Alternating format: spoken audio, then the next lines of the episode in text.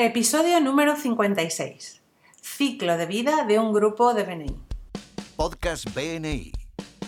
Estáis escuchando los podcasts de BNI España con Tiago Enríquez de Acuña, director de BNI España SLC. En cada podcast descubrirás consejos y trucos para potenciar tu participación en BNI y convertirte en un experto en networking. Mantente conectado y cuéntanos tu experiencia comentando cada uno de nuestros podcasts que están apoyados por Infomake. Buenos días, Tiago. Hola Alejandra, buenos días, ¿cómo estás? Yo muy bien, contento de estar otra vez grabando un podcast y bueno, esperando a ver qué me enseñas hoy. Sí, esto es una semana muy ilusionante para mí porque está, eh, bueno, uno de los valores de BNI es la rendición de cuentas. Y así que este año estamos, esta semana estamos revisando las franquicias. Todos nuestros queridos directores ejecutivos están viniendo aquí a Barcelona a la Oficina Nacional y estamos, bueno, no solo revisando lo que fue el último año, sino también planificando el año que viene.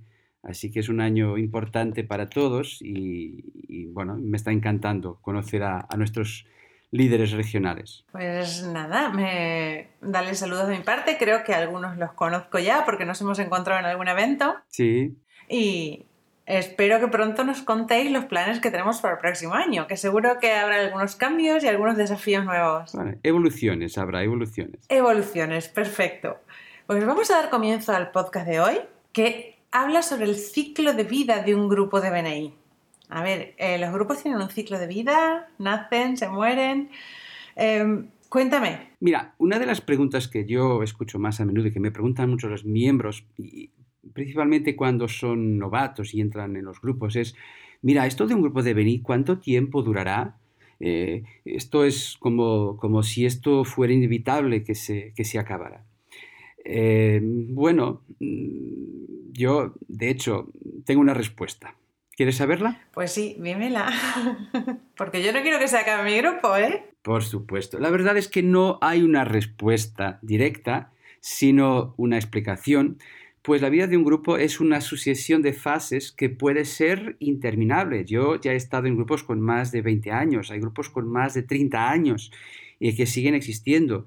Y por lo tanto, el ciclo de vida de un grupo eh, no es un ciclo en que uno se inicie y después termine, sino es una sucesión de fases pues que puede ser interminable.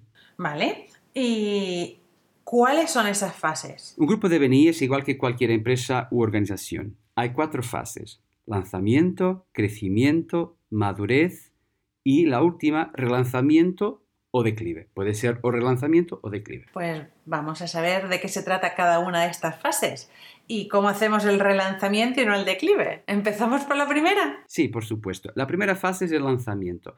Pues eh, en el lanzamiento eh, pues es cuando el grupo arranca, todo es nuevo, parece que mm, cuesta mucho arrancar, empezar a generar negocios, en aumentar el número de miembros, pues es la fase en que uno está aprendiendo la herramienta, ¿no?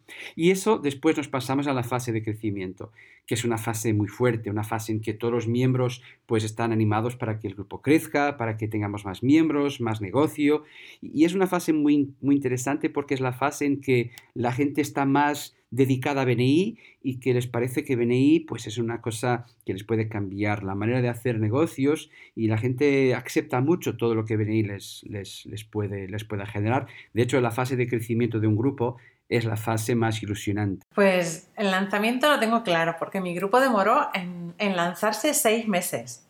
Mi grupo se lanzó el 23 de julio, pero yo empecé en enero y fui la segunda persona que entró a mi grupo.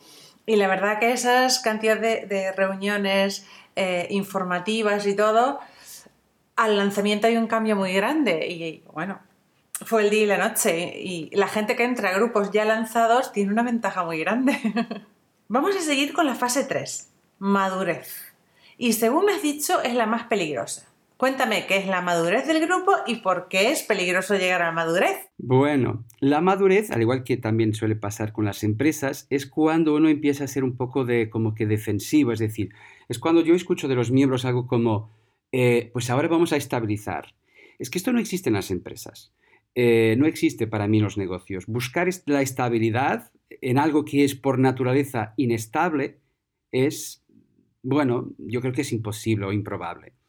Por eso la fase 3 es la más peligrosa. Es cuando los grupos empiezan a querer a mantener la cantidad de miembros, hacer cada vez más lo mismo y poco a poco se va instalando una sensación de desgaste, de, de mm, falta la ilusión y la madurez, aunque pueda tardar, es de verdad la fase más peligrosa, porque después de esta solo hay dos opciones, el declive o el relanzamiento. Sí que es cierto que en empresas que nos estabilizamos demasiado y nos quedamos muy tranquilos esperando a ver lo que suceda, porque decimos ya tenemos cartera de clientes, estamos cómodos, pues esas empresas se pegan un golpetazo después porque han dejado de hacer lo que tenían que hacer, que es seguir teniendo ilusiones, creando productos nuevos, creando estrategias nuevas. Y es cierto lo que tú dices, no hay que quedarse.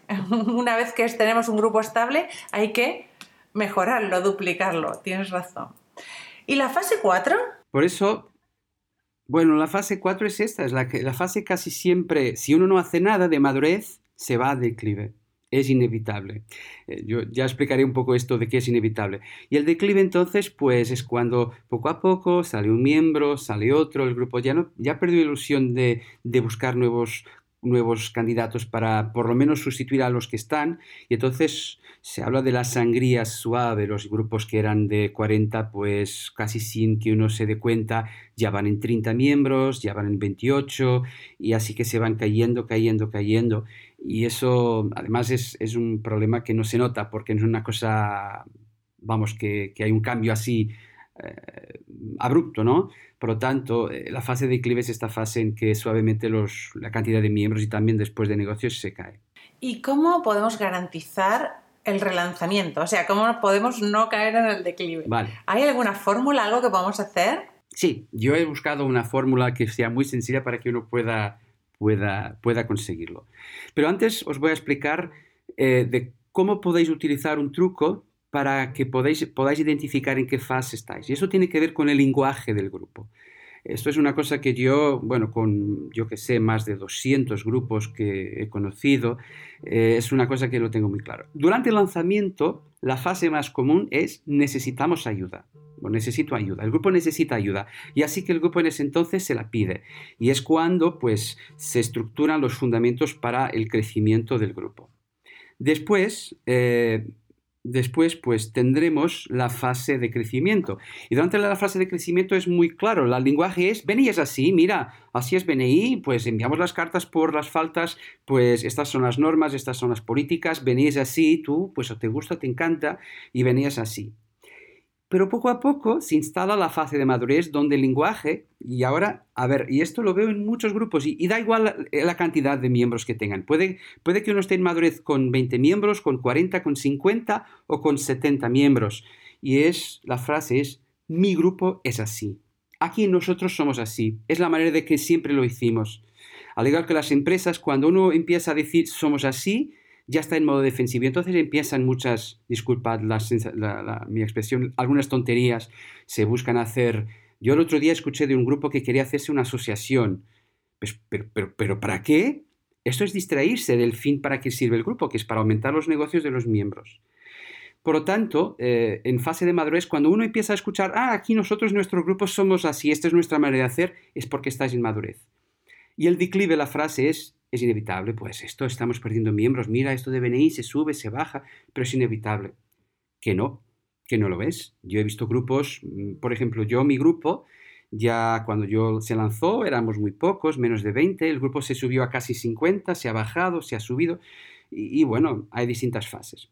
Así que sobre estas fases ahora ya estaremos disponibles para hablar sobre cómo relanzar el grupo. Entonces, Quiero que me digas cómo podemos lograr entonces el relanzamiento. Bueno, es volver al inicio. Y si la fase de lanzamiento es necesito ayuda, lo que uno tiene de hacer es volver a aprender, volver a pedir necesito ayuda y pedir esa ayuda a los directores, a BNI, que hay herramientas eh, para que podamos ayudar al grupo a remontar pero uno tiene que estar disponible para abandonar las creencias limitantes. Estas maneras que hemos incorporado, estos vicios, si queréis, esta manera de ver y que nos puede costar. Y, mira, hay grupos que les está costando, por ejemplo, ganarse tiempo para que haya más miembros, como reduciendo sus presentaciones semanales de 60 para 30 segundos, o en lugar de hacer eh, la reunión en una U, que la hagan cuando crecen pues en, una, en la forma de peine, ¿no? Es decir, estas, estas cosas que hay que abandonar pues a veces cuestan, pero uno necesita de decir, necesito ayuda. Y entonces, en una frase que me encanta, que he escuchado del director nacional de Hong Kong, hay que aprender, desaprender y reaprender. Entonces, para ti, ¿un grupo que no crece o que está creciendo muy lentamente presenta un riesgo a medio plazo? Por supuesto que sí. Desafortunadamente sí. Como suele pasar con las empresas, el grupo puede que no sea capaz de crecer, pero tendrá de tener un esfuerzo em, fuerte como para crecer. Y si, el grupo no tiene esa mentalidad hacia el crecimiento, eh, gestionando, por supuesto, la estabilidad de los miembros para que renueven, pero también añadiendo nuevos miembros eh, para que el grupo bueno, siga creciendo, em, el grupo, pues desafortunadamente, el grupo se caerá. A nosotros nos pasó algo parecido, ¿vale? Yo me he sentido muy identificada, mm, mm, yo ya llevo cinco años eh, y me he sentido muy identificada con lo que has contado hoy. Porque sí que es cierto que llegamos a nuestra etapa donde éramos 27, 28 y nos empezamos a relajar, los invitados venían porque siempre hemos tenido muchos invitados. Yo este año voy a acabar el año con 24, 25 invitados. Pero nos relajamos en la captación, o sea, la gente venía eh, y nos relajamos en, vender, digámoslo así, entre comillas, en vender el grupo para que la gente se apuntase. Y claro, al final, eh, claro, no queríamos tanta presión, no queríamos... y ha hecho que ahora estemos en 17. Pero bueno, este miércoles entran dos más. ¿Vale? No, nos hemos puesto las pilas, estamos haciendo un, programa muy estricto de invitados, de captación de esferas de contacto. Y bueno, la verdad que el grupo se ha ilusionado muchísimo más otra vez. Hemos dejado de estar en, la zona de confort y al final la zona de confort lo que hace es quitarnos ilusiones. Y ahora que estamos moviéndonos, la gente está más ilusionada, valora mucho más el grupo, eh, valora más a los compañeros, el esfuerzo de los compañeros. Y bueno, yo espero que en poco tiempo logremos ser 25 y de ahí para arriba. Muy bien, así que os voy a dejar tres consejos finales que veo que encajan con lo que estás viviendo tú en tu grupo. Primer consejo, nunca dejéis de buscar crecer. Da igual la dimensión, si sois 50, si sois 17, si sois 70, nunca dejéis de buscar crecer. No hay inconveniente ninguno para ningún miembro. Eh, es decir, nadie puede decir, no, no quiero que haya más miembros porque eso me, me puede impedir de hacer negocio. Que no, que no. Hay ajustes, por supuesto, pero esto hay maneras. Para que esto pueda pasar, pedid ayuda a BNI. Directores, embajadores, las oficinas regionales, la oficina nacional, todos estamos disponibles. Y además BNI es un sistema comprobado, es decir, hay maneras de que el grupo pueda crecer de manera equilibrada. Yo el otro día hablaba con, yo compartí esta historia, un compañero que lleva un grupo de 135 miembros cuya reunión termina a las 9 menos 10, empezando a las 7. Por lo tanto, si, yo, si son capaces de hacerlo, pues nosotros igual. El segundo consejo, por lo tanto, pedir ayuda a BNI. Y el último consejo es que nunca aceptar una posición defensiva. Nunca aceptar una posición de, no, ahora vamos a mantener, ahora vamos a estabilizar. Eso no existe. La única estabilidad de las empresas es aquella que produce el crecimiento. El crecimiento une a todos, aupa a todos. Toda la gente se une en un esfuerzo, una ilusión común. El crecimiento nos trae una magia singular. La estabilidad es em, dañina a nivel de motivación. Y por lo tanto, eh, el tercer consejo es este, nunca aceptéis una posición defensiva. Yo estoy seguro que si tu grupo sigue estos tres consejos, en breve estaremos celebrando vuestro crecimiento fuerte. Pues mira, yo creo que ya dos los, los estamos cumpliendo porque nos hemos planteado una estrategia muy agresiva de trabajar todos y además hemos pedido ayuda y tenemos a nuestros directores y a nuestros coordinadores regionales que vienen todos los miércoles a ayudarnos, a ayudarnos a hacer las entrevistas. Lo sé, lo sé, me han comentado, lo sé. ya te lo han contado, vale. Por supuesto, yo acompaño, pues esto es mi función, ¿no? Estar por detrás de vuestro equipo regional. Perfecto. Y bueno, yo creo que vamos a lograr crecer, así que animo a todos los grupos a que se planteen nunca estancarse a siempre crecer y tener nuevas estrategias, nuevas ilusiones, que eso ayudará, además de crecer y hacer más negocios, a que los miembros quieran seguir renovando el grupo. muchísimas gracias por el podcast de hoy porque me has ayudado a entender la trayectoria de mi grupo y... Y la futura también. Y la futura también. Sí, porque calculo que esto será un ciclo que se volverá a repetir. Así es, así es. Vale. Pues nada, Tiago, hasta el próximo podcast. Vale, un saludo. Adiós. Muchas gracias por escucharnos. Este podcast está apoyado por Infomake.com, empresa especializada en diseño web, tiendas online y marketing digital. Miembro orgulloso de BNI. Escucha nuestros podcasts en los que compartiremos experiencias, anécdotas y herramientas que te permitirán generar más negocio para tu empresa.